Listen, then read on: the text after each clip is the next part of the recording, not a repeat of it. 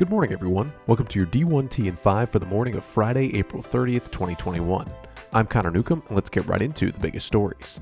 SBJ's Michael Smith reviews the contract extension news for NCAA President Mark Emmert and writes, quote, ADs and commissioners have said quietly that they have zero confidence in Emmert's leadership and decision making.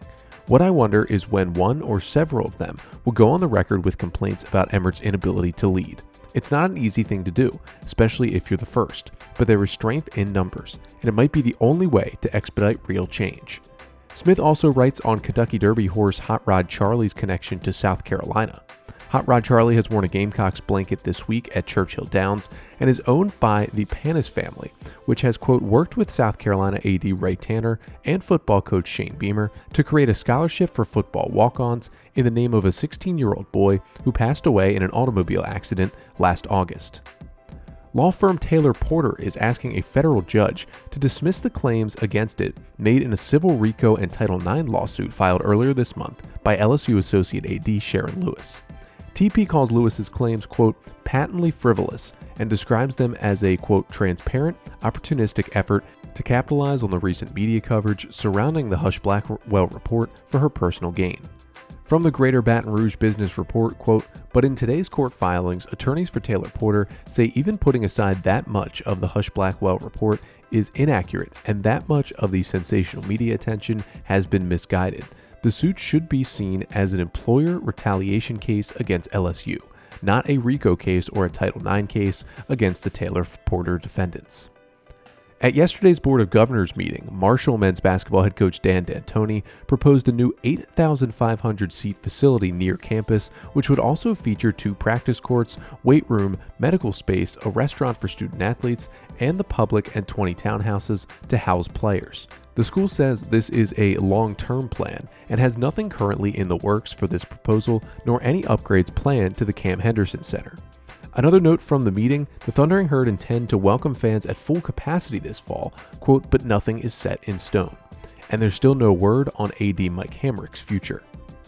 WMT launches Menta, which is designed to, quote, store various forms of NFTs, which include videos, GIFs, digital art, tweets, among other assets. Further, the platform, quote, tokenizes the digital asset and formalizes the ownership of the blockchain, which prepares the asset to be sold via the NFT marketplace. Menta Marked will unlock new revenue streams for partners and athletes. The rollout timeline is applications are now open to join the beta. Applicant interviews end the 15th of June, with a full announcement of initial partners on the 30th of June. Out of Bounds' Andy Wittry interviews the buyer of former Gonzaga men's basketball student athlete Jalen Suggs' NFT, which went for roughly $10,439, even though it does not include a video highlight of his game winning shot against UCLA. Though not identified by name, the buyer was a late 20s male who tells Wittry, quote, I don't plan on trying to flip this for a quick profit unless I get an offer that blows me away. For me, buying this NFT was about owning an amazing piece of college basketball history. It's one of the top NCAA games of all time, and in my opinion, is a top 5 made March Madness shot ever. Also, I'm a huge fan of Suggs and his pro potential. I own some NBA Top Shot moments and physical memorabilia like autograph balls and photos, but nothing worth more than a couple hundred dollars. I don't do daily fantasy, I gamble on sports with friends, but most of my gambling is poker. Whatever anyone may think of the NCAA and their exploitation of athletes, they aren't dumb. If there is money to be made in tokenizing moments they own, they will do it. I expect there to be an NCAA version of NBA Top Shot within the next two to three years. In personnel news, Air Force Senior Associate AD Jim Trago calls it a career after a combined 38 years at the Academy. Oklahoma City University names Lamar boss Kenneth Evans as its next president. He'll start on July 1st. And HBCU Game Day reports that Southern assistant coach Jason Rollins will be named interim head coach for football, and a press conference is scheduled for this afternoon. And UConn expects to have a balanced budget in the coming fiscal year after originally expecting a $37.9 million loss in state budget cuts over the next two fiscal years, in addition to the $110 million loss caused by COVID. The state legislature has since recommended the restoration of those funds.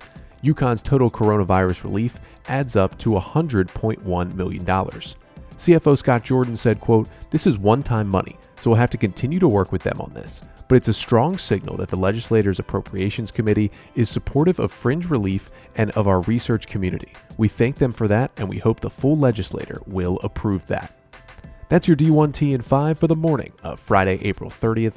I'm Connor Newcomb, reminding you to join us back here this evening.